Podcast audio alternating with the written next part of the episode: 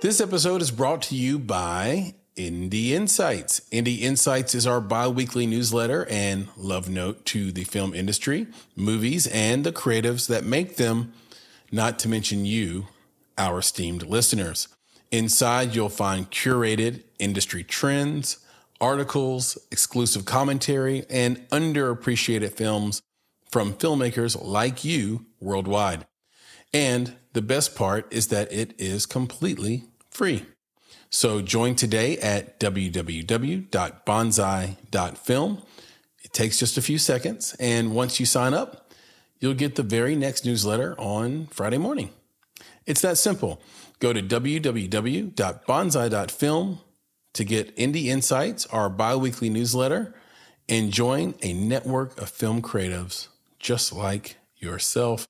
And don't worry, we'll never sell your information or spam you with a bunch of nonsense emails, just the bi weekly film industry goodness you need.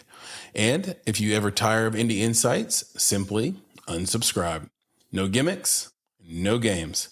So go to www.bonsai.film to get Indie Insights for free.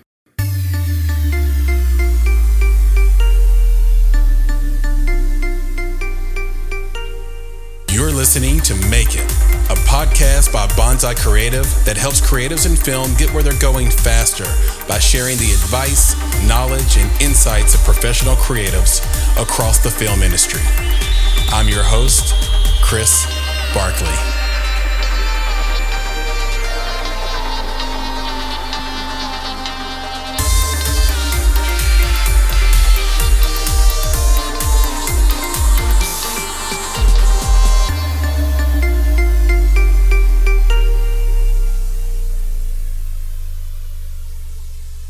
Hey, y'all, this is Christin Baker, director, writer, and producer, and the new CEO of the streaming platform DivaBoxOffice.tv.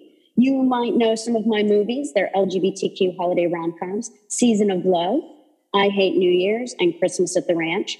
And I'm so excited about the one that's coming out this holiday season, Merry and Gay.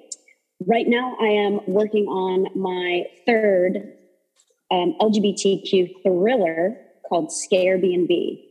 I'm just super excited to talk about all things film, which is my favorite topic in the whole wide world. Christin Baker, welcome to the Make It podcast. Thank you, Chris. It is my pleasure. And I would love to give this audience a deeper dive on who is the uh, amazing and singular Christin Baker. So I'm just going to read from this. And if you want to amend to this, and add some new detail, add some deeper color, feel free. Sure. Christin Baker is an award winning director and Emmy nominated producer. She's been playing with video producing and storytelling since she was 13. After her family got her their first VHS camcorder, she started out directing music videos and SNL parodies, which sounds hilarious to me, with the neighborhood kids, and moved on to start her own digital distribution and production company. That's Tello Films. She's the co founder of Tello Films, which focuses on stories for the lesbian and queer community. Tello is the first lesbian queer network to receive a Emmy nomination. The story series Sex and Execs has received a 2017 Emmy nomination for Austin Powers actress Mindy Sterling, Outstanding Actress in a Short Film Comedy Drama Series. In 2019, the series Riley Parra, I hope I'm pronouncing that correctly, received two Emmy nominations for actresses Liz Vassey and Carolyn Ratteray. Christin is also passionate about directing and was awarded Best Director for her work on Maybell at the 2016 London Raindance Film Festival.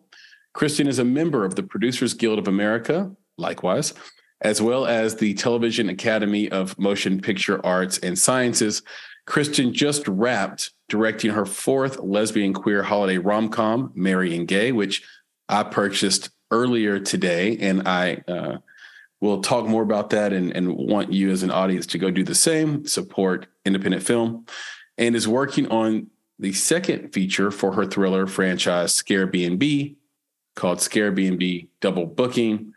That follows Christmas at the Ranch, I Hate New Year's, and Season of Love, which was the first Hallmark esque lesbian queer holiday rom com.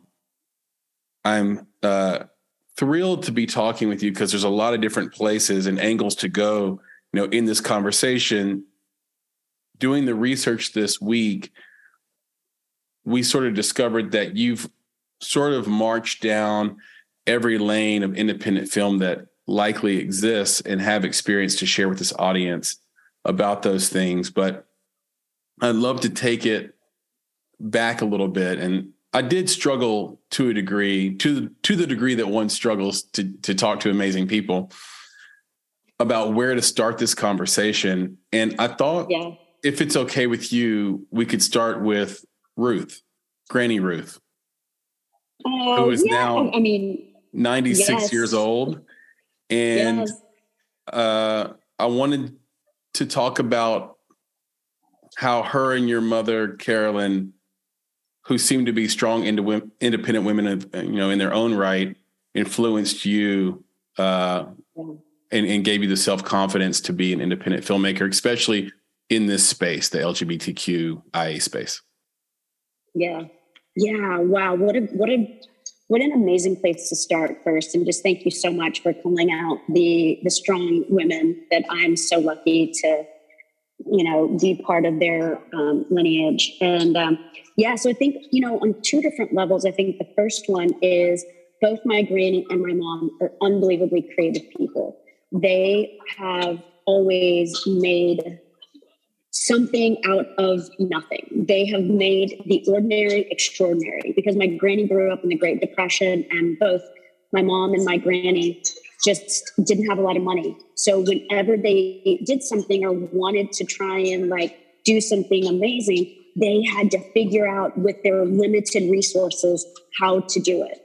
And I think that is the essence of indie film is trying to make the movie look as ma- as amazing as possible with your very limited resources. You know, you're you're in there playing with the big dogs, right? Like you're in there with the Marvel right. movies and you're in there with, you know, the you know, the fifty million dollar movies, the the the you know, and now the Netflixes and the Amazons who just have these incredibly deep pockets and you're trying to do everything that you can with what limited resources you have. And that is the essence of my granny and my mom and that that is the lineage that i take from them. And not letting anyone or anything stop you not letting limited resources stop you um, and just kind of pursuing what it is that you want.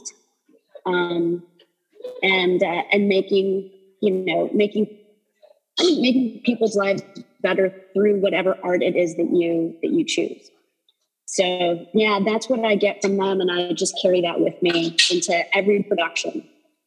Thank you so much for sharing that. And you're right about your mom. She's an she's an author, and um, mm-hmm. I probably should. Sh- I don't know why what this would mean to the audience, but I also have uh, a great aunt Ruth that just turned 102 years old so I think what we are discovering is for longevity, put down the NAD plus, the metformin, and the rapamycin, and go with just naming your kid Ruth. Like just name your kid Ruth, and they'll live to a hundred. That's the exactly. secret. There can't just be two Ruths in the same city that are like knocking yeah. knocking down, you know, triple digits in age here, or knocking on triple digits. You know, so uh, I think you've discovered the essence of longevity right there. Just you got it, Chris. Name, name, name your kid Ruth. there's this guy that um, he used to be the oldest man in the world, Christin, mm-hmm. and his name, I believe, was I believe he well, his last name was Overton, and I, he was a direct descendant of John Overton, but through slavery, because I, John oh. Overton is a white guy, and this guy was a black guy, and he was living in Texas. And they got him on. There's a YouTube video, and I'll try to get Elise to put this in the show notes so people can link out to it. And I'll send it to you, Christin, directly. I think you'll enjoy it. It's a short little documentary piece. And he was just talking about his secret to longevity is having a little bit of coffee every day, a little bit of whiskey, and having something to do Wow. So, so just like uh, you have to be able to wake up and have something to do. Yes, I love it. Do you know, Chris? Let me just also jump in here and tell you that my granny has a happy hour drink with Kentucky Gentleman whiskey every night at five five thirty. So I think there's also something to the whiskey and the happy hour drink. She doesn't Yeah. miss it. She has a very specific thing, and so my mom and I have decided to have happy hours as well. Because I'm like, if Granny Ruth does it, let's do. And this Overton dude, he was like whiskey, like Yeah. there's something there too. Imagine, imagine being 112 years old as a black man in America. Ooh, So yeah, the whiskey seen. had to be doing something. had to be doing something because, yeah, am- amen to whiskey. Amen to whiskey. Yeah, I, I have. There, it's like it's like anything else. Like the medicine, the dose makes the medicine. yeah. If you have ten Yeah. glasses of whiskey at night, you're going to have an early death. If you have one sip, it might actually kill off something in your body that shouldn't be there. It's medicinal. It's medicinal. Right, right. It, it we know love it. alcohol kills stuff, so we, you know, there could That's be. right. That's like the most dumb thing I've probably said out loud, but maybe there's something to it. You know, maybe there's something I to think, it. I think there is. Listen, this has turned into a wellness podcast. So there you go. Why not? Why not? Why not? there, there are no rules. That's why I love podcasting. No Um, rule. That's right. You, you grew up. Now, this was interesting. You grew up in a YMCA household. I did.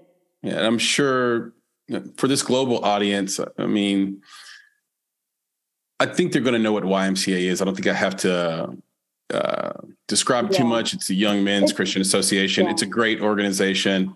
Um, I have a connection to it through my own children. Um, you know, like my daughter was a camp counselor at Widjiwagan for I don't know four years, five years.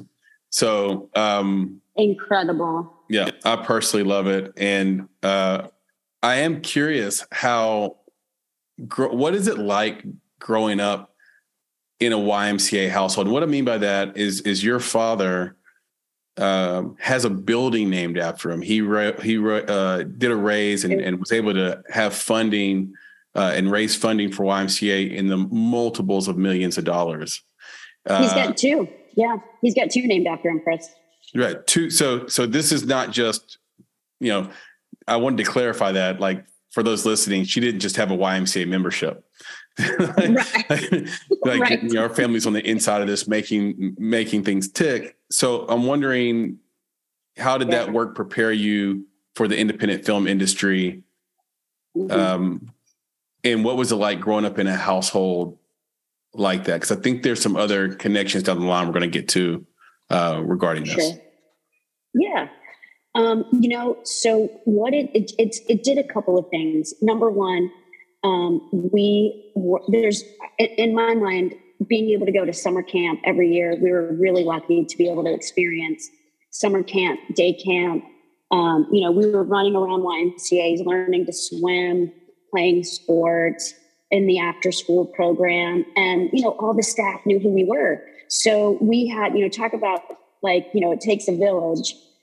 We were being raised by camp counselors and staff members, and they would, you know, come over to the house. All of, you know, we would have parties and, you know, our Christmas parties and holiday, you know, holiday parties and everything. All you, we always just had a big Y family. Um, the other thing it does is it has afforded us to be able to, um, you know, the YMCA, it being an international organization, we would be hosting people from the YMCA that's in Kenya, YMCA that's in Mexico, YMCA that's in Germany. Um, so we would have people coming in from all across the world who would stay with us because they were doing, they wanted to experience the American YMCA. And then I was able to go over to Germany. I was able to go to Hong Kong, um, Africa through the YMCA to do visits, to do exchanges. So it really broadened. You know, you don't make a ton of money in nonprofit, right? Like we weren't, we we were very comfortable growing up, but we were by no means, you know, could we have ever afforded like being able to go to Germany for two months if it Mhm. wasn't for you know, I was a camp counselor, you know, at a YMCA program and we had places to stay. And so we were really lucky to be able to do different things like that. So I think it, you know, it broadened my understanding of the world, which I think anytime you're doing storytelling, understanding different perspectives, understanding, you know, how different people live um, and the different work that they do is critical. Um, and um, yeah, and it was just a very loving household. And I think that helped, you know, in filmmaking and especially indie filmmaking, you take a lot of risks and you take a lot of chances and you kind of have to leap out there sometimes and trust your gut. And I think because I grew up in such a positive and affirming environment like the YMCA, um, it gave me the kind of strength and courage of character to feel okay if I failed, to not feel like my world would end or, you know, um, or I wouldn't be loved, or my value was based on success. So, you know, I think it instilled in me a lot, a lot of self confidence, and gave gave me wonderful experiences that I wouldn't have had if if I didn't grow up uh, in in in the Y family. You have been all around the world, and in film, so much of what makes a film outpunch its budget is location and set design. Yeah for all the places you've been around the world, if you had to pick one, where would you shoot your next film if it wasn't here oh. in the oh. States? Just of all the oh, places you've well, been. I know. I'm kind of cheating a little bit because I'm actually going to be in London in Oxford um, oh, cool. at the beginning of December sc- scouting for a movie. So um, I absolutely love London. I love Oxford. Um, so I am going to be shooting there uh, next. Um, I absolutely love um, Italy and the Amalfi Coast, mm. uh, which is like Positano, Sorrento, Amalfi, um, Capri. I would love to shoot something in that area. Um, so, or really anywhere in Italy. So I would, for production value, I think Italy is just stunning. Um, yeah. So I'd, I'd, I'd love to shoot something there. Yeah, I would think the Amalfi Coast, along with Greece, are perfect rom com settings. Uh, it allows the audience right? to escape and feel like they're in another place and then 100%. sort of fall in love with the characters falling in love in this beautiful place. You know? Oh yeah, the backdrop was just stunning. Yeah, I think Greece is another great spot too. I agree. But yeah, I love the Amalfi Coast so much. Right. You know, you, you don't necessarily want Manchester by the Sea if you're telling a rom com you kind of like, there's just it just there's a benefit to doing it. Um, there there is a phrase in, in filmmaking and in art in general. You can be safe or you can be great, and mm. I don't know if you agree with that or not. I, you just mentioned taking risks. Do you? Mm-hmm. What are your feelings on that quote? Oh yeah, no, I I I would I would definitely I would definitely agree with that quote. I would definitely agree with that quote. I think I think safety is can be very boring. Mm. You yeah. know, anytime. In, in fact, I you know I'll just use example of Merry and Gay, which you'll be able to see. That script, I think one of the reasons that it's great, we have the first non-binary character, a non-binary actor, being uh, in a holiday rom-com, and I didn't have to do that. I could right. have played it safe and just been also kind of edgy and been like, well, these are, you know, two female characters. But I looked at this as an opportunity to really lift up some voices in the community that are underrepresented. And that is definitely not playing it safe because I thought non binary, Hallmark's not going to look at this, Lifetime's not going to look at this. There's just two conservative areas that anytime you use a they them pronoun, they're barely able to get, you know, LGBTQ in there and I right. knew I was going to be alienating potentially, but I I wanted to make it a greater movie than if I had than if I hadn't chosen that. So yeah, I'm always trying to buck safety, and I and I think it makes a difference. Yeah, I think that's really true. I've always felt the irony of that, and this is goes beyond Lifetime and Hallmark. So I'm not just calling them out, but I think the irony of that is since the beginning of time, we have sort of made this ridiculous agreement with our own logic that says I know that the performers I'm watching in my TV show or my favorite movie are some of them are going to be gay. Right. But as long as they yeah. don't tell me, I'm okay with it.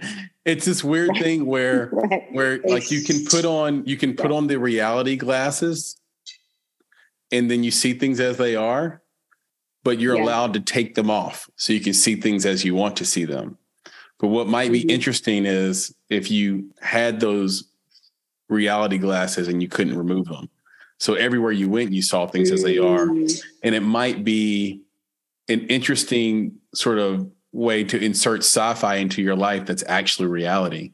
So I've just always thought that was really funny. I mean, there from the beginning of time, and then before it was even an LGBTQ thing, it was a Jew thing, right? Like Jewish people were having mm-hmm. to change their names. Yep. Yeah. Like like sort yep. of the birth of the pseudonym in a way. I mean, not officially. I mean, authors have been doing that since the beginning of time, but in the movie business, that's where it came from. But I think somewhere people knew, hey, that person's a Jewish person. They they knew that, yeah. but as long as they didn't tell you that through their last name or through their behavior on screen, we were okay with it. And it just it's a weird right. choice we make as an audience and and as uh as a reflection of that, corporate America behaves in kind because they're they're interested in in green, uh, which is which we're mm-hmm. interested in too as filmmakers. Um, so Absolutely. Anyway, off off my soapbox. Uh, what I am curious about this. So you went to college at MTSU, and then you also followed that up with with Springfield College, and it's fascinating to me what you can learn about a thing in college versus what you learn in practical behavior mm-hmm. and practice. Yeah. So I'll give you an example. When we decided to be in the film business, and we have three feature films, all in worldwide distribution, some short films, comedy specials. When we decided to be in film, we actually, at the Genesis, Christin had a decision to make. We were going to either spend a bunch of money and go to film school or give filmmakers a bunch of money and then be on set with them. And we chose the latter. We chose to invest in films and be on set and learn that way. And I think it's been a much wiser decision for a variety of reasons I won't go into here.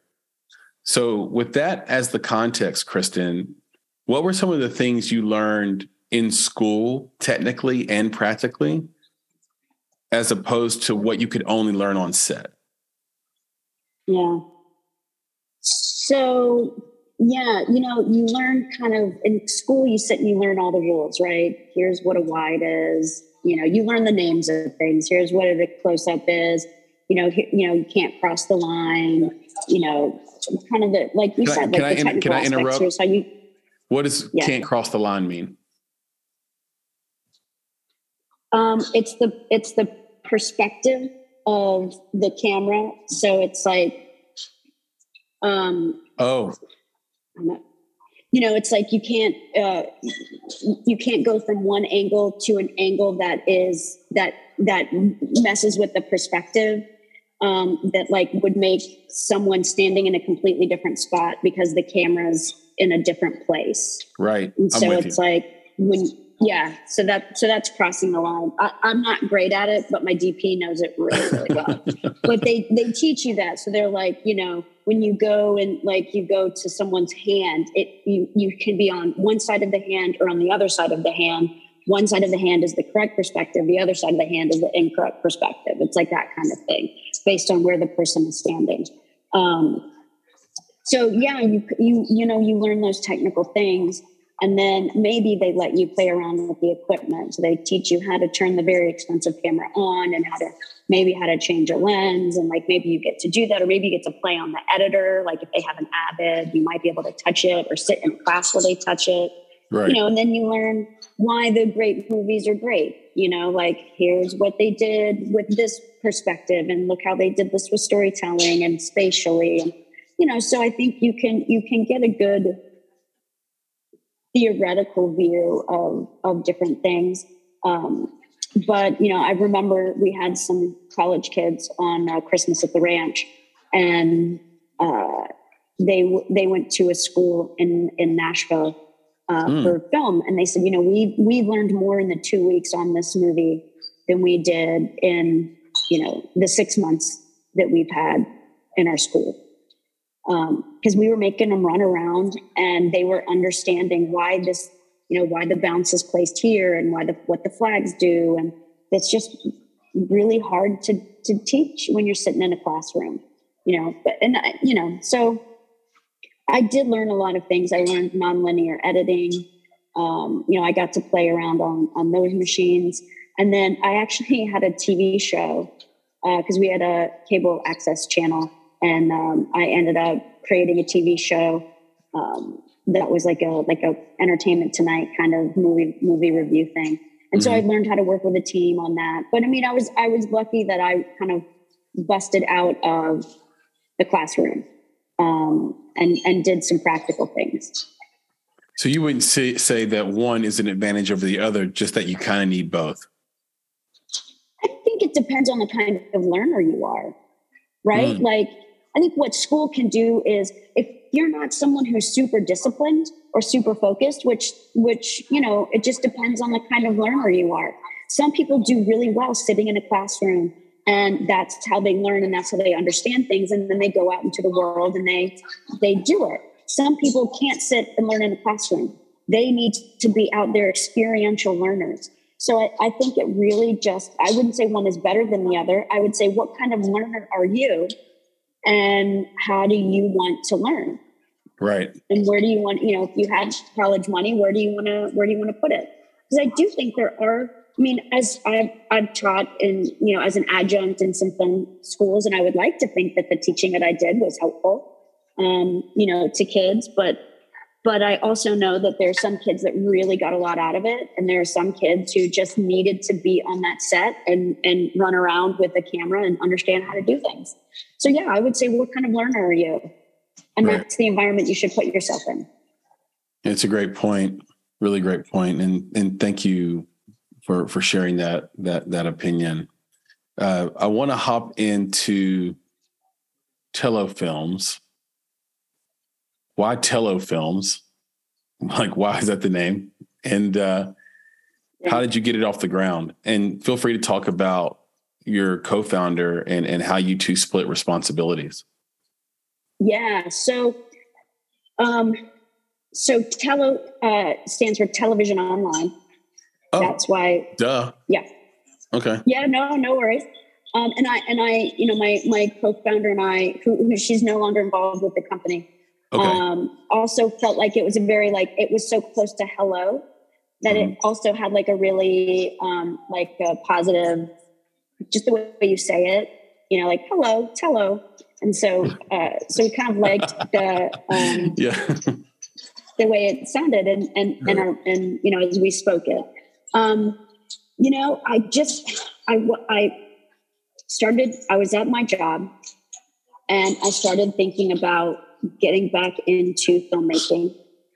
And i thought you know there's all these streaming companies starting and none of them are really focused on anything niche. And it was when youtube was like really starting to pop. And so you know again i don't i don't know why i thought it would be a great idea to start a streaming service as a you know a plucky little lesbian in chicago illinois um, but my co-founder whose name is nicole valentine um, and i just thought let's make the lesbian youtube and i yeah. was like cool do you know how to code she was like, nope. I was like, well, we better find someone. And so, but it was an idea that wouldn't let go of me. And I don't know if you've ever had those ideas, but there are certain ideas oh, that yeah. have come into my life and into my world. And it's like, it mm. will not leave you alone. Some stories are like that. Some scripts are like, you know, some scripts are like that and some ideas. And this was an idea that would not let me go. And I was like, okay, well, I guess I'm supposed to start a streaming service. So it was originally going to be like the lesbian YouTube and so we found someone. We I, I I went out and raised some angel investor money from some friends and family, and got just enough to find like an indie guy who was like willing to build the site for us. I mean, the site went through like five different iterations before it ended up to where it is now. Because early in those days, now you can start a stream. Anyone can start a streaming service if you have just a little bit of money. There's so many out there that are turnkey, and then you can have apps. Well, there weren't. There were kind of apps at the time, but nothing like like now. Right. So we really had to figure out everything. Uh, and finally, you know, we, we went through two different developers and then ended up on um, someone who still works me to, with me today. Um, and, uh, and, and then, so Nicole and I, in the original um, iteration of, of Tello, I knew we needed to have original content that would differentiate us from the other streaming platforms, which were also really popping up all over the place. So we would do interviews with people who were either like in the entertainment industry who were lesbians or people who had played lesbians who were very popular. So we'd fly out to LA or fly out to New York. And Nicole was the on camera person. So she would do the interviews with people. And I was the camera person and the editor. So I would edit the videos and, and we'd post them online. And then eventually it was a free service. And after about a year and a half, you know, I I kept my full time job, she kept her full time job, so we did this on the side. Eventually, it was like we need to charge for this. Like we're going to have to charge for this, so we need to figure out how to have bigger original content, not just interviews. And I ended up partnering with a filmmaker named Nancylee Myatt, who was a showrunner um, on some LGBTQ projects. And she had a script called Cowgirl Up and I took our last pennies and I said, we're going to have to do this. And this is the way we're going to like, you know, and we're going to have to put up a paywall because we weren't making any money on advertising revenue. And neither was anyone else at the time. It was like at that time, there was the dot com bubble burst um, what, what as it relates to like media. This was 2010. 2010, 2011. Okay, yeah, so right after the 2008 crash. Yeah, yes. Um, so, and no one, people were like, oh, no one's going to pay for content. No one's paying for content. Make your, make your things 30 seconds. Well, we never did that. Um, and so, uh, we just knew that we needed to have as much original content as possible we need i needed i mean i remember literally doing the math and i was like if i get 10 lesbians to pay me 399 i will make more money than than on google ads than i ever could. Because we just weren't making we couldn't get the volume we couldn't get the number of people. So we d- went into production on a show called cowgirl up. We started charging and that's kind of how we continued to survive and then eventually, um, Nicole and I kind of parted ways, and I had owned the company outright. Um, and kind of, I've, I've kind of gone through different iterations of creative partners, just, you know, depending on where I was physically um, in the world and where I was like um, creatively. So I've been really lucky that, you know, I've partnered with some really fantastic people um, on my filmmaking journey um, who've come in to, you know, tell great stories. How does the system of companies you have work? Like, what is the place for Tello versus Baker Productions versus Diva? Um, yeah, yeah. Great, versus great Diva question. Box TV. There's a lot. Yeah. So, yeah. so, so, can you talk about the infrastructure there and, and, and what sure. how we can sort of patronize each one? Yes. So um, so Tello I co-founded, and then in 2018 I brought in um, some business partners, and um, they own the majority of the company. Mm-hmm. And so right now, um, I have stepped away from the day-to-day operations of Tello. I'm still an owner, um, but because of the way the company is structured, um, they took over um, operationally, kind of running and managing things. Mm-hmm. Um, and then in in kind of moving away from that, I had someone approach me about relaunching Diva Box Office. So Diva Box Office was a UK based streaming platform that was still lesbian focused. That was a TVOD, um, just a rent or buy, and they had UK focused um, projects on there. And when they, I had was telling some friends about you know kind of the transition that I was making away from Tello, mm-hmm. and um, they said, "Do you want to take over Diva Box Office and like launch it and and just like run with it? You know, we'll license the the name to you." And so I'm sort of partnered with Diva Media Group, which runs Diva Magazine, which is a UK based lesbian, queer, female magazine. And they do like Lesbian Visibility Week. They do the Diva Awards. They're super involved in the UK and they're wanting to move into the US market now. And so this mm. was a great way for them to move into the US market and get the Diva name, you know, a different vertical streaming. And it was a great way for me to be able to go, you know, I'd love to pivot and like kind of do what I do for divaboxoffice.tv, what I did for Tello. And so A Baker Production is my production company. So I used to produce under Tello and everything was owned by Tello. So there's a lot of original content on Tello that's under the Tello banner and produced by them. And Got so um, when I when um, when I started making movies that weren't under the Tello banner, because again that would have involved my business partners who are running it, and I really wanted to have control over the story and over the IP. I created a Baker production so Got that it. I can. That's and that's the banner that I'm making movies under. Got it. Now, uh, now I understand completely. I'm I'm I'm with you 100. Uh, oh, and, yes. and then and then Diva Box TV is sort of the streaming arm of A Baker, right? Correct. That's Correct. what it's going to be. Okay, got it. Beautiful. Uh, I have noticed that you have a penchant for holiday rom coms. uh, again, some of your yeah. films, uh, Season of Love, Merry and Gay, Christmas at the Ranch. Uh, I hate New Year's, just to name a few. Uh, what is yeah. it that's drawn you to holiday rom coms, and are any of your stories audio uh, autobiographical? Um, so I think what drew me to holiday rom coms was the fact that it was so unapologetically straight. All these tropes, all these things, and they were becoming so popular. Yeah. And you know, the lesbian and queer female community were sort of like on the edge of their seat, waiting for their story to be told, waiting for all those wonderful, fun, cheesy tropes to be with two women instead of a man and a woman.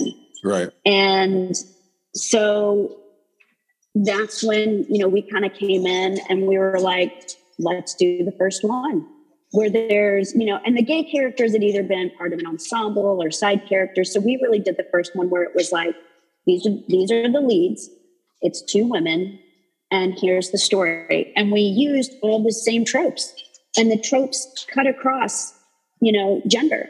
And yeah. um, and so I think because it was such, it's becoming such an institution, and there wasn't representation. So we so, you know, it was really a blue ocean situation where it was like oh. no one was really doing it.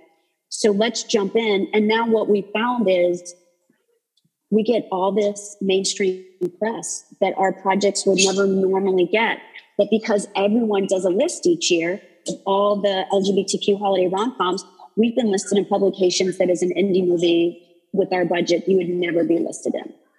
Right. And so that's really exciting and, and just really cool um, to kind of get that kind of recognition and, uh, and, and be listed amongst, you know, the Netflix movies, the, the Hallmark, the Lifetime. And, you know, there was last year, it was on Christmas at the Ranch was on Tello.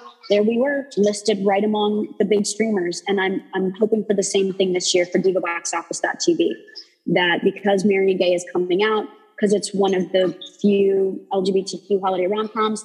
And I have an amazing publicist um, that will get listed. And so I think that's why it's just, they're so fun. They're just so fun.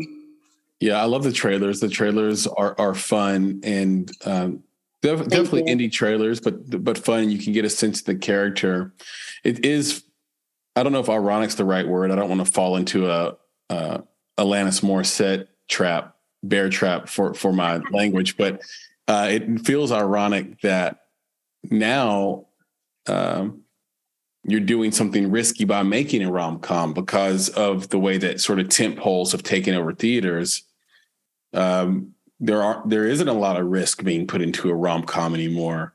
Um, even if it has Jennifer Lopez and Matthew McConaughey in it or Owen Wilson, yeah. it's still a little bit dangerous. It feels like for the movie industry in general, um, especially if the destination, the first exploitation window is going to be theater. So now here you are doing sort of riskier films just based on you know genre alone.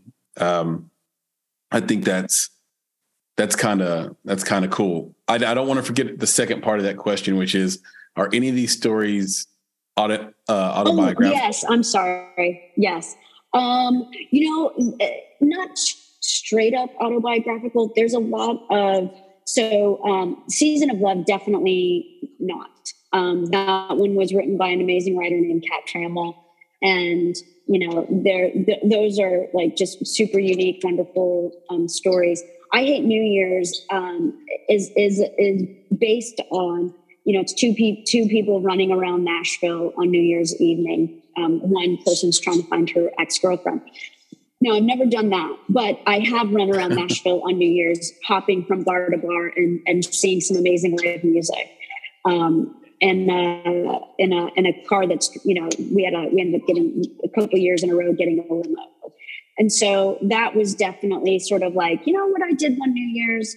Uh, you know, I just went around and, and went to different bars and had fun. And so it was sort of like, okay, well, let's have someone chasing and trying to find someone at, yeah. at all these places. So that's the piece of um, I Hate New Year's that's autobiographical. And Christmas at the Ranch, the piece that is very much me with Christmas at the Ranch is how close I am to my family. So my so Mima is a representation of my my granny Ruth, um, and I'm very you know I'm, I'm close to my sister, and we don't live in the same town, and so the, the siblings in their relationship.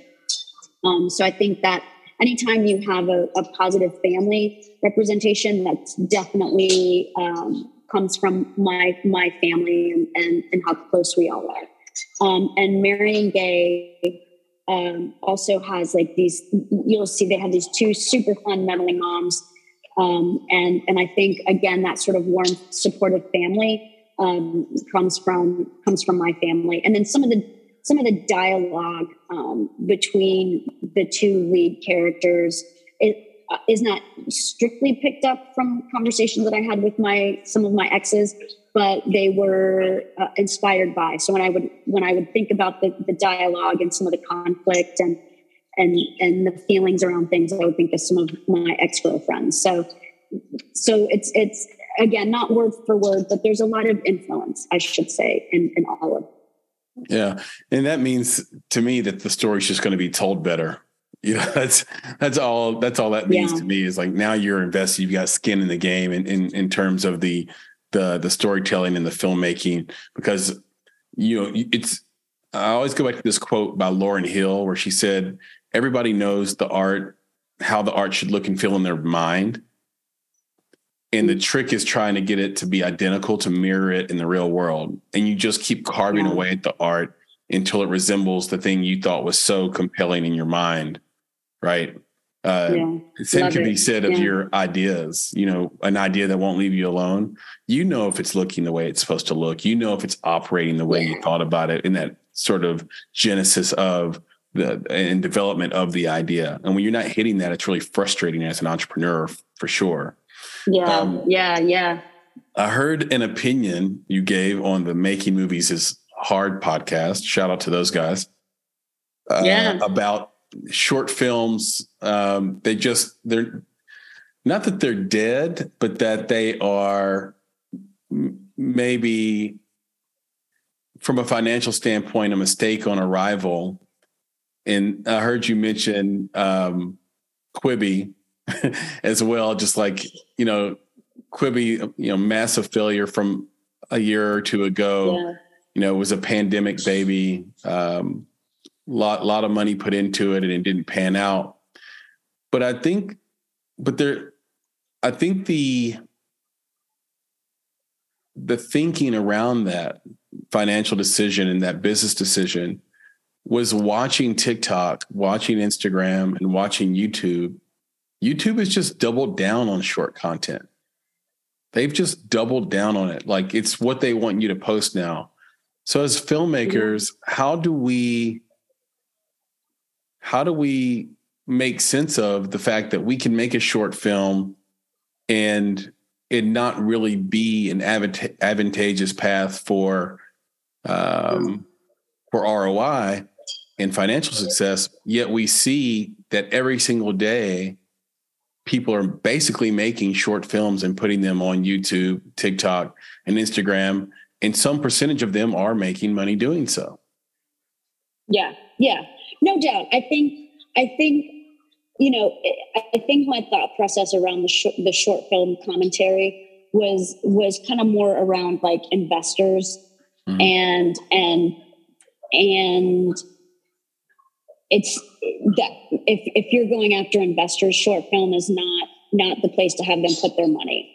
Um, but if you want to do crowdfunding, if you want to save save your pennies and you know go and make a short you can absolutely make make money on it if you get enough views on you know on on youtube or you know any of the other avods that are probably looking for content as well there's absolute space that you can make money but i would say it's it's a, it's dangerous if you're going after investors and you have a short film um, to try and make money i think short films are fantastic because they're a great learning training ground, proving ground for a, a, a concept to know who your crew could be and should be. Um, it's a great place for you to make mistakes. I mean, I did 10 years of web series content. Mm-hmm. That's what, and I, you know, I was putting it up on Tello. So, I mean, that was a way, you know, and I was able to make more because of, of um, subscriber revenue that was coming in but I never ever had an investor come in until I was making a feature.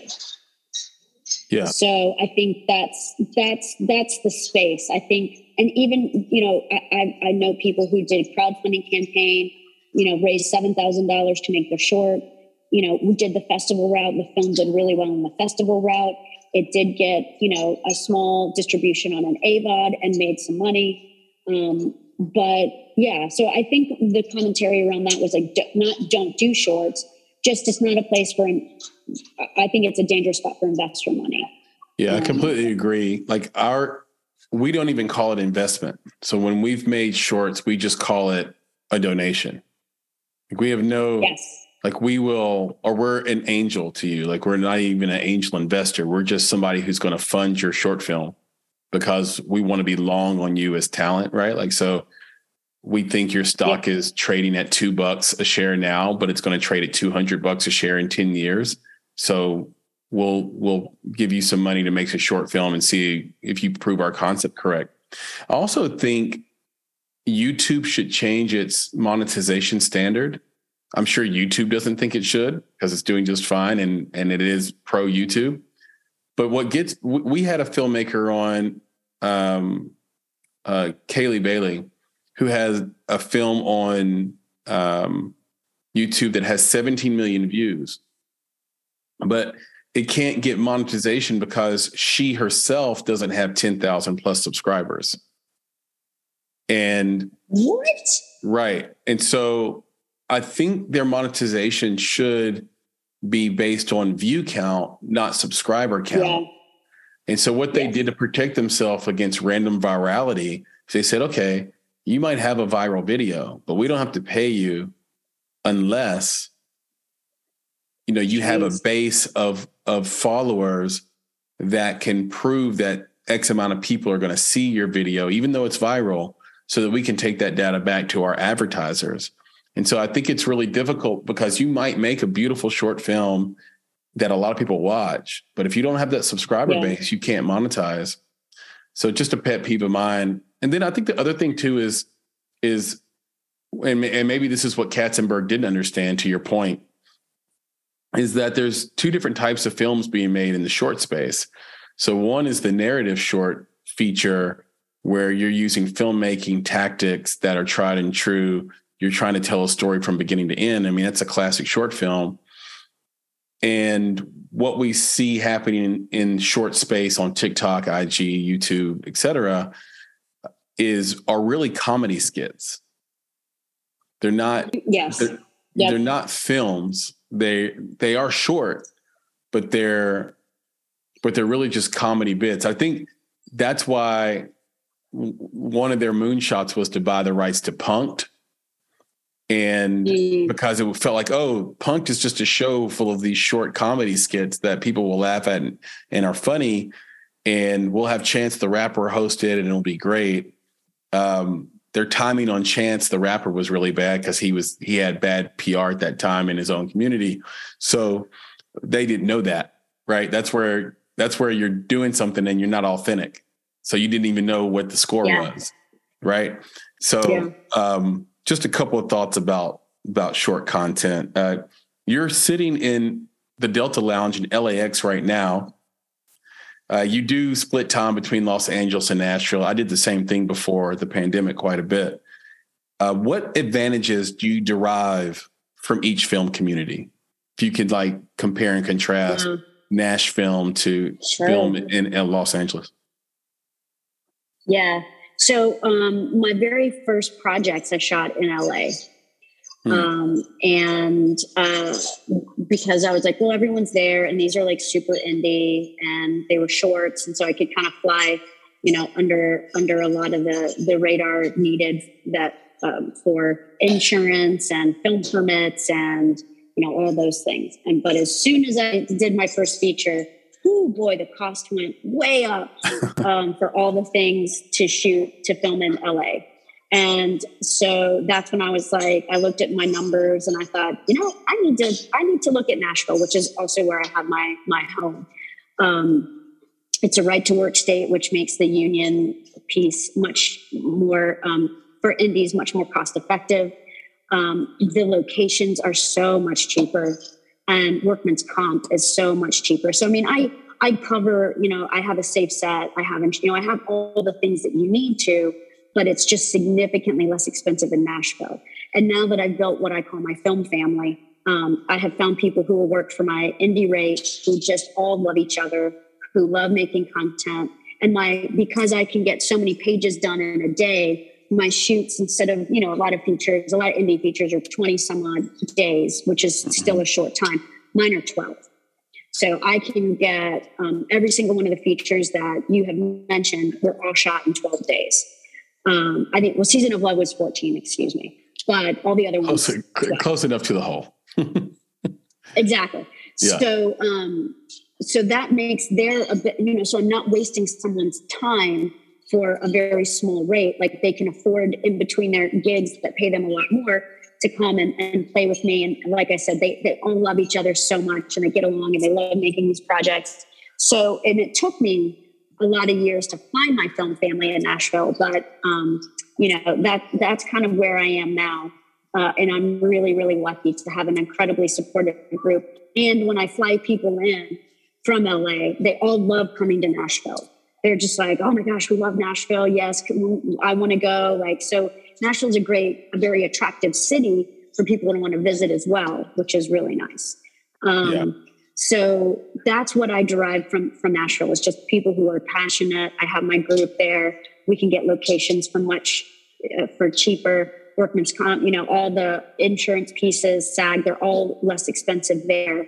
Um, and then and then LA, you know, listen, I was just the reason I was here is because I was taking meetings with people in the industry last night. I just had this amazing dinner. I'm looking at getting a movie um, picked up and financed, and it, it has a very big food component. And the chef was in town, so I had a catered dinner and a wine tasting, all cooked by this award-winning, amazing chef who is also in the movie. And I had, you know, a producer who um, is an Oscar winning producer. I had financiers who make movies. I had, you know, distributors. There were 12 people. We had an absolute blast. That's what I'm able to do in LA.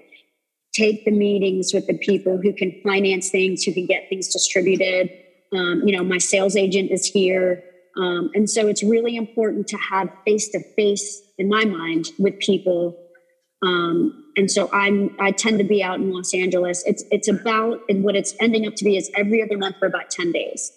Um, and I'm really lucky that I have amazing yeah I have amazing friends with these great houses that have happen to have extra rooms that they're kind enough to let me stay in. So you know, I'm not spending like a ton of money on a hotel or an Airbnb. And, you know, so again, it's, it's that, it's that indie mentality, right? Like I need to be in LA. How can I scrappy, scrappy dude do it? And, um, you know, get in front of people and make sure that they remember who I am. Look at you, Christin Baker. Whining and dining and schmoozing people. Man, it was so, Chris, I got to tell you, I felt very fancy. Like, I was like, I mean, I'm jealous I wasn't there now. Dude, I was like, what, what you know, and like my friend whose house hosted it is a is a does mezzanine financing and is just an amazing guy and like helped me bring together people. And I was just it was just incredible. And we had a blast. And I was like oh my gosh I can't believe I did this. But it's stuff like that that's like so hmm. cool you know? I've always loved the term mezzanine financing because all that happened was people started using the word bridge financing too much. So to differentiate they changed to mezzanine and it's the same thing it's like you perspire yeah. I sweat it is yeah, yeah, yeah, exactly. That's you're right. That's you a good run, I sprint. That's right. Yeah, we, yeah. We, we, we, had, we, had, an LA. We did this a little yeah, differently. Semantics, yeah. But yeah, we had an LA screening the other night, and I was able to invite a bunch of people, and you know, so it's just stuff like that that I think is important to do. And and since I'm a member of the Academy and the PGA, like you, there's all these amazing FYC events that we get invited to. So I try and come out yeah. for those as well. I want to go to the Christmas party on the 30th for the PGA. I don't know if I'm going to make it out there. I'd love to go. Maybe. Um, yeah, yeah, totally. Yeah, maybe I'll talk to you offline about that. Possibly. If, okay. you, if you were going to schmooze, like you had to schmooze somebody from LA oh, in Nashville. I'm so bad. Go ahead. Where, where would you, where oh, would you take oh, them? Oh, if I had to schmooze. Oh, oh, I, Broadway. I would take them down to, because there's over like at any given time, there's 50 live bands playing down on Broadway. You just walk down and they're all live bands. And right. so what you can do is like, and I know the time to go because there could be like real. I mean, I love Broadway and Nashville, but man, they can get drunk and debaucherous. It's crazy. And so it's it's Times oh Square, gosh, but so, for like um, I don't know southern country. people. Yeah, country music. Yeah. So, uh, you know, I know the bars to go to that have like, in my mind, the best bands and going at a time that's like reasonable, like, like a Tuesday, like a Monday or a Tuesday at two o'clock, you can see some of the most amazing music. It's not wall to wall packed.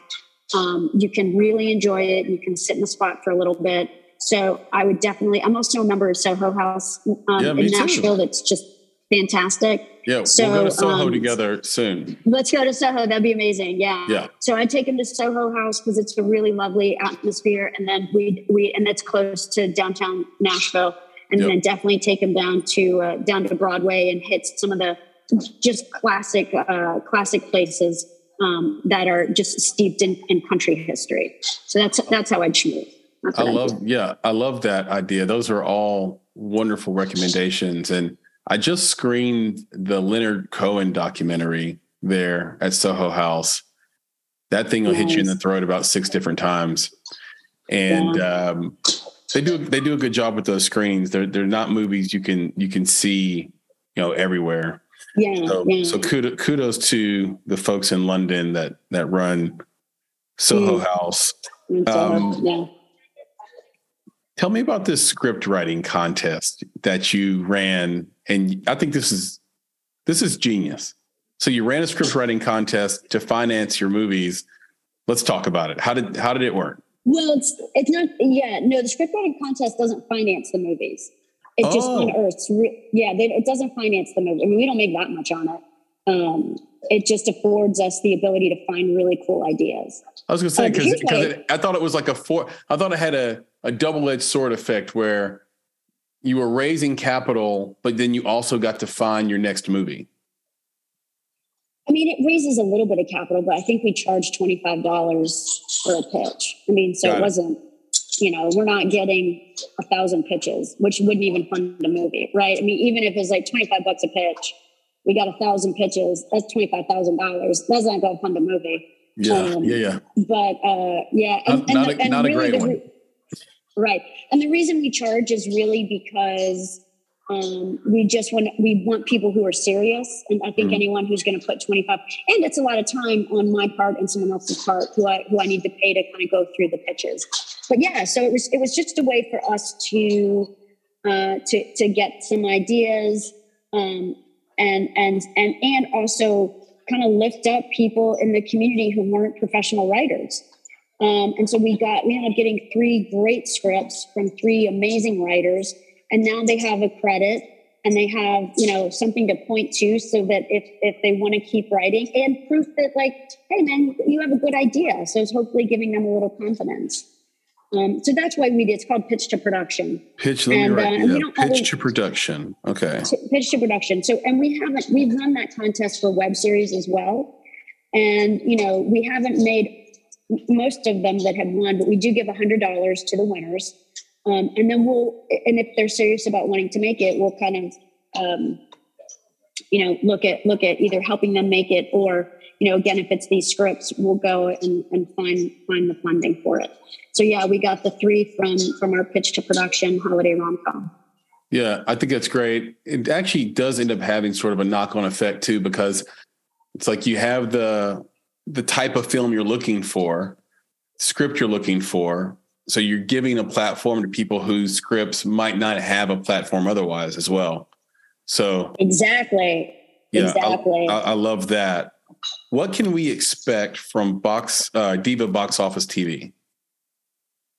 So the the my big hairy audacious goal around Diva Box Office TV is to make it um, a um, a hub for original lesbian and queer content. Mm-hmm. So, you know, we're going to have licensed from you know older older content that that you know um, is is out there in the world that people know and love.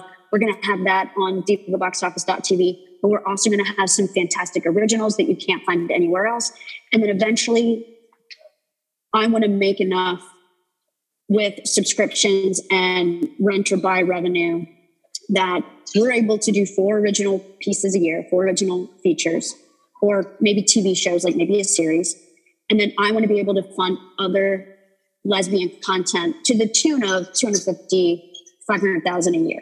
So that we can support these stories that you know we want to be like a like a like a mini you know netflix or amazon that are funding original content. Not that just i make in direct but that other people make in direct well and and even putting like like how you support shorts you know, funding $10,000 towards someone short that comes on the site. So, you know, I want to be, I want to grow this big enough. And I, you know, the thing about Tello is I was never able to quite get it big enough to do for a year and support the other pieces that, that, that I wanted to. And I'm, I'm coming into divaboxoffice.tv, you know, smarter. Um, I made, I've made the mistakes. I'm coming at like, I'm going after investors right now and and the focus is you know how can your seed money help us make these four originals and then get to a point where people are just you know the subscriber base is large enough the the renter buys are large enough that we're just like funding um, some amazing content for the community yeah it reminds me of what tosca musk is doing with Passionflix and mm-hmm. you know yeah. actually she does a lot of the, the rom-coms too I don't know, splinter in your mind kind of thing. Uh, maybe there's a partnership down the line between you two amazing women and um, you can. I love a good partnership, man. Yeah. Love it. I mean, yes, right? Like, you know, all boats rise with the tide, you know, and and the more the more smart minds you can get in the room, you, you just can't go wrong with that. You know what I mean? How does absolutely how does the rev share work so if I had a film on, you know, Diva Box Office TV, how how would that rev share work if I'm a filmmaker? Yeah, so we actually just right now we're doing straight up licensing.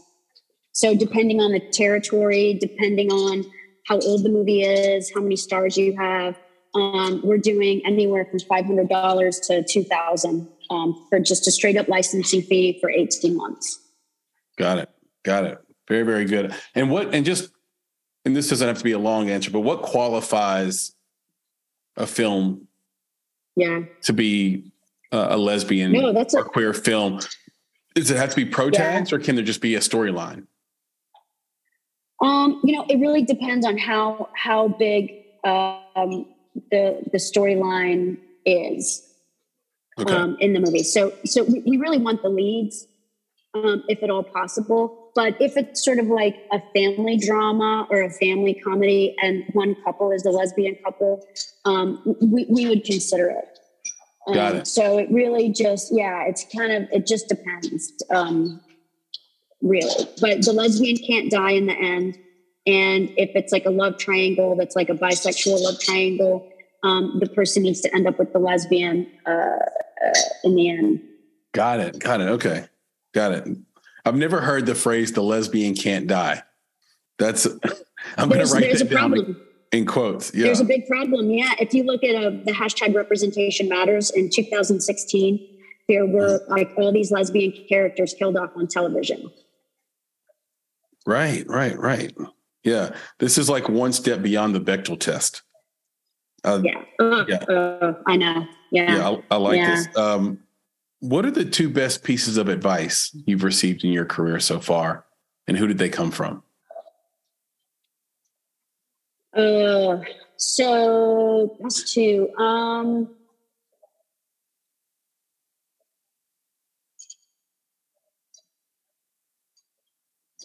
I had a, I, I was meeting with the producer one time and he, I was telling him kind of some of my frustrations and, you know, like, um, how like I, you know, I, I, at the time, like I wasn't, you know, nothing was like really hitting mainstream wise. And, and uh, he just looked at me and he goes, he said, just keep doing what you're doing.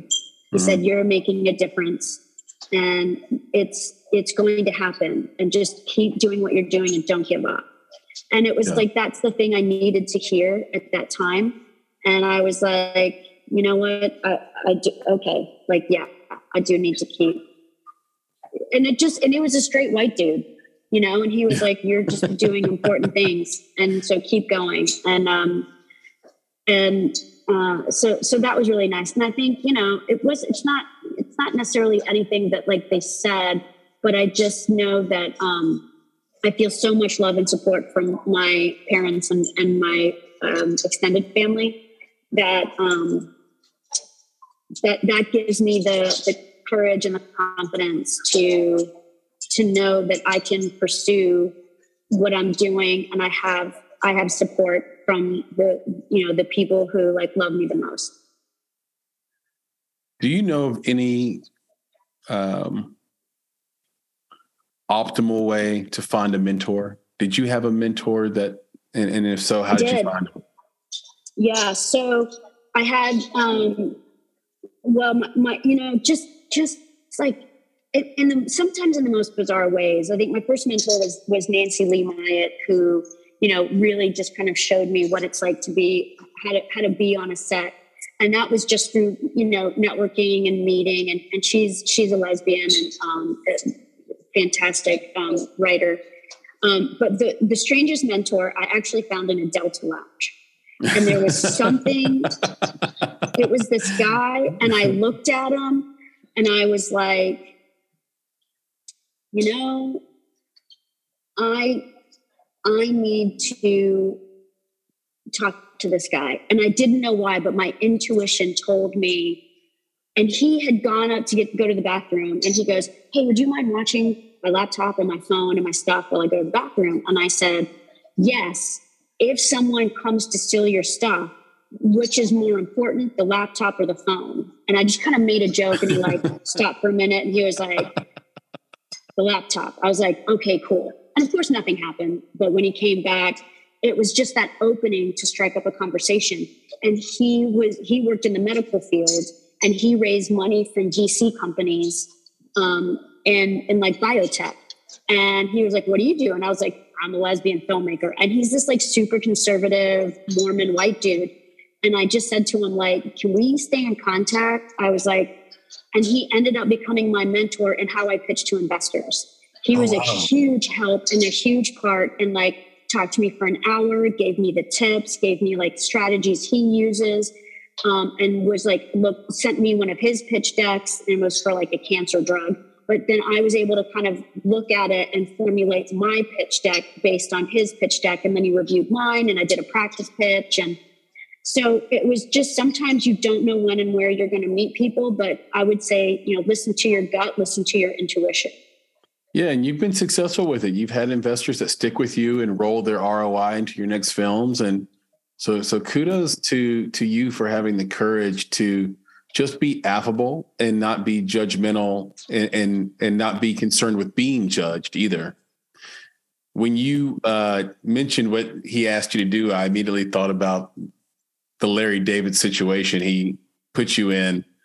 Uh, because the question is, is if someone leaves you with their laptop and phone what is your time obligation? Like, can they be gone an hour?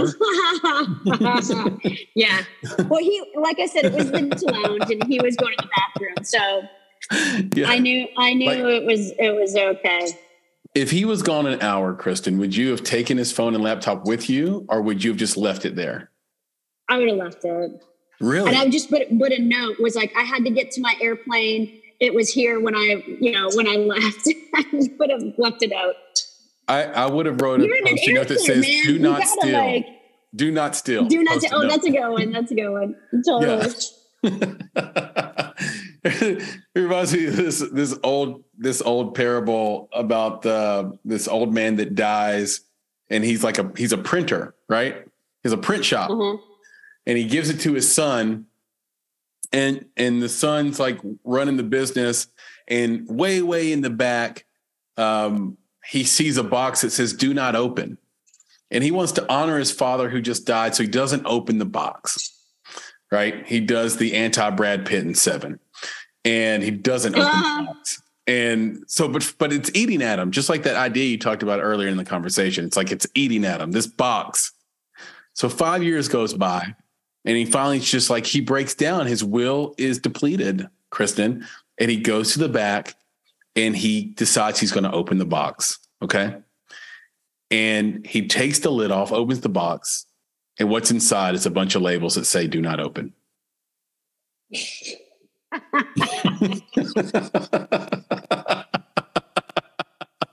That's awesome. Yeah. I mean, so I think the point of that is that there's a thing that's in the box that we fear, and then we open the box and find out there was nothing to be scared of or that we had like the complete wrong intuition about what would be in the box anyway. And we were more yep. or less projecting yep. our feelings onto the situation versus the other way around. Yeah. Uh, anyway, which which creators do you most admire and want to emulate, and what do they do from a technical and skill standpoint yeah. that makes their work stand apart in your in your mind? Yeah. So um, I think I, I, I, I, really appreciate Patty Jenkins. Mm. Um, and her first Wonder Woman, I think, was inspired. Um, and I think the the way she directed that with the humor and the strong, you know, female component and like these fantastic action sequences. I just I think the first Wonder Woman is phenomenal, and I mm. love what she did with it. Um, and so I think, you know, I really, I'm, I'm kind of bummed that she's not taking on one of the Star Warses or she, you know, she was supposed to. And then, so I, I would have been really interested to see, see what she did with that. Um, I think Greta Gerwig's storytelling mm-hmm. is phenomenal. I think what she was able to do with Little Women and the way she told that story um, with a new and different take on this classic that we've seen over and over again, I think was absolutely inspired. Um, so I love kind of her um, her thought process. Yeah, um, two two I, two giants right there. Yeah, and I think my third, um, I think Taika Waititi, um, mm. his Jojo Rabbit, I think is oh. one of the greatest pieces of film ever. Um, and I, and I think Thor Ragnarok is the best marvel of of any of them. Um, you know, obviously none of these are perfect filmmakers, right? Like we're not perfect filmmakers. We can't we can't hit it out of the park every single time. But I think just the way they look at the way those three look at storytelling, um, uh, humor, and just the, just their cinematic vision um, is I, I I very much admire them. Yeah, Jojo Rabbit's one of those movies that does this incredibly rare thing where your heart swells and your eyes water at the same time. Ugh. It's and, like you're you're getting punched in the gut and then laughing. Yeah, yeah, phenomenal, phenomenal yeah. movie. By the way, Wonder Woman was huge in my house when I was growing up. My sister loved Wonder Woman, like the TV show. Yeah. Which I'm dating oh, myself oh, yeah. now. But just this idea that a woman Same. can wrap you in lasso, make you tell the truth. The audacity. Right? totally. you don't want to hear the truth from me. Like, I think if women knew the type of depravity that goes on in a man's mind on a regular basis, a sane man, not an insane or violent one or even a weird one, just a regular guy, you wouldn't want to know the truth. Right. You'd drop that lasso. Right, right, right, right, right. La la la la la. Yeah. Yeah. what are the biggest creative and business mistakes you've seen newcomers making? So, of the, I know you have a, a non mercenary crew, but I'm sure you run into some people who are new to the business, either in the PA space or just around you in filmmaking. I think not knowing where to spend the money mm-hmm. is uh, is can be a big a big problem, and I think some people really push you to want to spend it in places that that don't yeah trying to figure out where the best roi is. Yeah. And i think that's where you can do that in a short you know you can really figure out where's the best roi and that's why shorts are really important. Um, i also think some filmmakers go into filmmaking not thinking not not focused on getting the investor's money back um, they they you know some people I think kind of are like oh they you know they they have money and it's okay if they, they don't get it back they don't really care that much. Oh my god! And I think you so have true. to let investors know that's the most important thing, and you have to know that that's the most the second most important thing. I always tell my investors I said I have two goals when I make a movie. Number one is to make a really great movie, tell a great story uh, that has an impact on a positive impact in any way on the community. And the second thing is to get your money back. Yeah, it's so it's so true. I've, I've they'll never you'll never get it out of them, but I've been lucky enough to be a fly on the wall and just here's the sentiment of some of these filmmakers, which is like, you know, I just want to make my thing. If they don't make their money back, they they're like, you know, like almost demonizing the person who helped you make the thing that you you made in some cases. Um, it's a it's a really unusual defense mechanism if that's what it is, or, or, or take around not, you know, making an ROIable film. Um, so I thank you for saying that. If you had one month to teach someone how to direct a film, what would be the first three things you teach them? I know you've done some adjunct professoring. Yeah. What would be the first three things you teach somebody who is net new to directing? Gosh. You know i think i think the, and again i don't know how you teach this but i'll tell you kind of the, the, the things that i think are really important. I, I, think number one the director sets the tone on any on any film. Mm-hmm. and i think making sure every single if at all possible every single crew person on an indie movie feels valued and is thanked for coming back to set each day i think i think having that person understand um, everyone is is there for the same purpose and to make a movie and how to make everyone feel good about being there. Um, I think that the second piece is I'm very much an actor's director. So I love working with the actors. It's my favorite thing in the whole whole entire world. I, leave the the camera angles and movement and all that to my DP, who who I trust implicitly.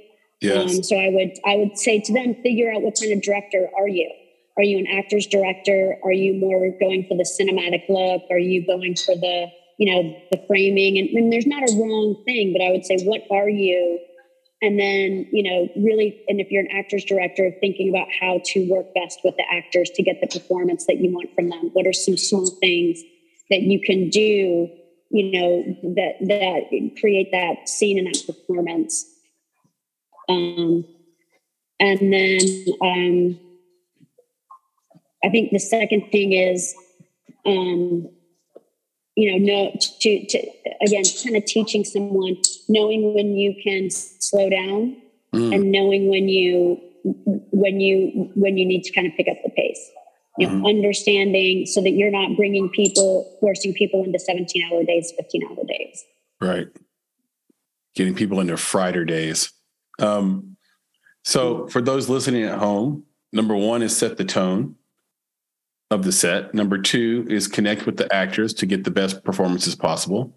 And number three is understanding pacing you heard it from Christin Baker first.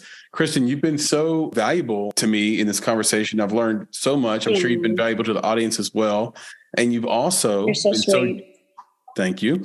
Generous with your time, hanging out at a lounge, uh, giving us a little bit of your time. I only have a few more questions, and I'll I'll get you out of here. Uh, has I think you're the right person to ask this question? Has Google and Bing and other search engines have have they solved the false connection between LGBTQIA content and porn? They have not. I still have that problem today. Where did that connection start? Why is there a why is there educate me? Why is there a connection between Chris? If I could, if I could tell you, I, I, I, I can help Google and Bing solve it. We still cannot. They will. Bing will not let us use. Or not. We have to fight every single time to use the search term lesbian movie or lesbian film. They flag it because they say it's it's porn. And all you have to do is go to Tello and or you know it was Tello and then eventually divaboxoffice.tv to know that's not what we're making.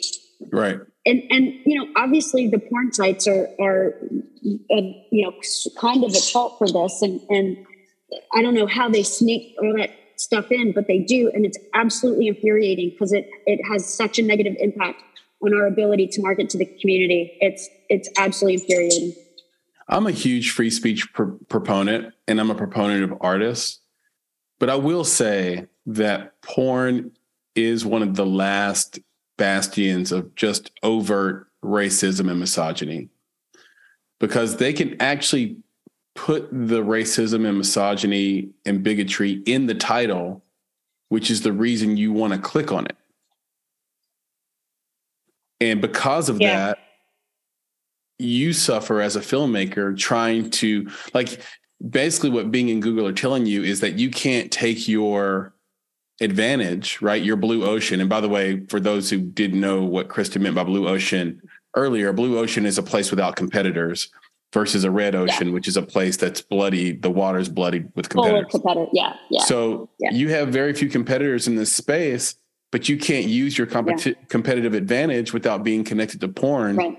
Because yep. and so it's almost like they're saying, "Hey, just say it's a rom com then," but then you lose your your branding edge, right?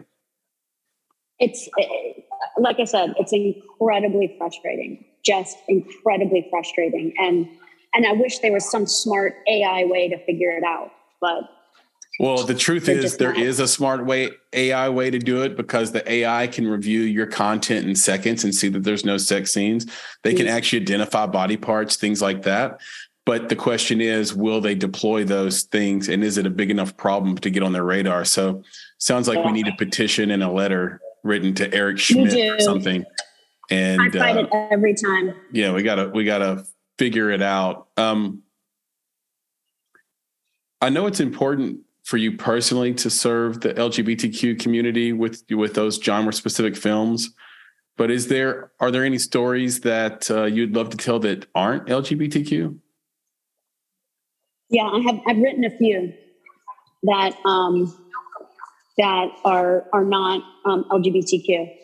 Um, you know, I think that that te- that does tend to be a lot of what I I I have, but I do have a few stories um, that might have you know lesbians as side characters, or you know, I, have, I I do actually have a Christmas one that doesn't have any lesbians in, the, in it at all.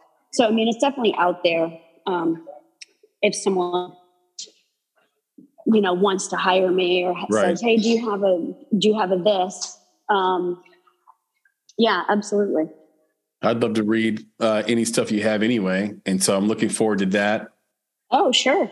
Can you tell this audience and myself where we can find you on social media, on the internet, and where we can even see some of your work, even though you've repeated that sort of ad nauseum already? yeah. Yeah. Well, so here's the cool thing. Um, I Hate New Year's, I believe, is on Amazon mm-hmm. um, and it's on Tello Films. Um, Season of Love is on Tello Films. Christmas at the Ranch is currently on Tubi. Um, and might be in some other other places. Um, um, I, social media wise, am Christin C H R I S T I N, Tello, on Instagram and um, Twitter. And on Facebook, uh, you can find me at divaboxoffice.tv. Uh, and then there's also Diva Box Office on both Twitter and Instagram as well. All right. Expect some follows here uh, on Twitter. Uh, I'm already following you on Instagram. And everyone in the audience, please do likewise. Yep. Love yeah, it. Thank and you. Please support Christin Baker and all that she does. Uh, w- we'll end on this. Uh, what in the world is bubble waffle ice cream? Oh, you can find that in London. Um, it's amazing. Um, and they take a, like a waffle and they make it like imagine like you know a waffle cone, but yeah. make it thick and squishy. And then they take ice cream and it's warm, so they take ice cream and then put it in there. And oh my gosh, it's incredible! It's incredible. Does it so it doesn't feel gross in your mouth like when you have that squishy waffle and then you have that cold squishy ice cream or I like I like kind of a cold squishy waffle. But it doesn't if you eat it fast enough, if you eat it fast enough, you can you you get these two fantastic textures. Oh yeah. just really, really lovely. You know? It feels like the key to that is the same key to chicken and waffles, which like if you go to a bad mm. chicken and mm. waffle place, what they give you is bad waffles because they're like, well, what do we need a good yes. waffle for? It's just there to soak right. up the good chicken juice and the syrup. No, you have to make right. that waffle incredible. And my guess is if you want bubble waffle ice cream to be great, that waffle has to be able, has to be strong enough to stand on its own, but yet better united with ice cream. Yes. You yes. know what I mean? Yeah. So, I think, anyway. I think it's, yeah I like I said, I'm a big fan of the of the sort of like the cold ice cream with the kind of melty waffle. So I, I was it was amazing. Well, not as amazing as you, Christin. This has been a blast. It's been so much fun. I really do hope you, that we get to get together uh, the next time you're in Nashville. Uh, I'm happy to to go wherever you want to go and do whatever you want to do. And I am um, hoping for a safe flight for you. And thank you. Yep. And and I'm hoping we can do a round two at some time uh, at some point in the future and even work oh together creatively. So I would love that. I would love that so much. And yes, that's we'll meet up, we'll talk all things creative and, and I'm sure there's some synergies for you and I as well and great content. So so many synergies. Christin, be good and uh, talk to you soon. Thank you, friend. Take care. You too. Bye. Bye. Hey, gang, one more thing before you go. I want to talk to you about Indie Insights. Indie Insights is our bi weekly newsletter and love note to the film industry, movies, and the creatives that make them, not to mention you, our esteemed listeners.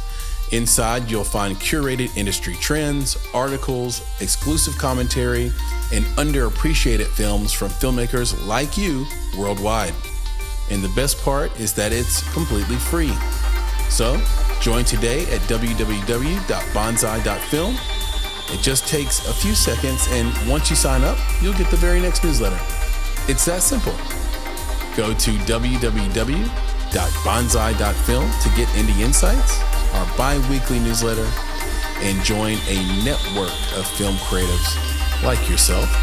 And don't worry, we'll never sell your information or spam you with a bunch of nonsense emails, just the bi weekly film industry goodness you need. And if you ever tire of Indie Insights, we hope not. But if you do, simply unsubscribe. No gimmicks, no games. So one more time, go to www.bonsai.film to get indie insights for free. And thank you for listening.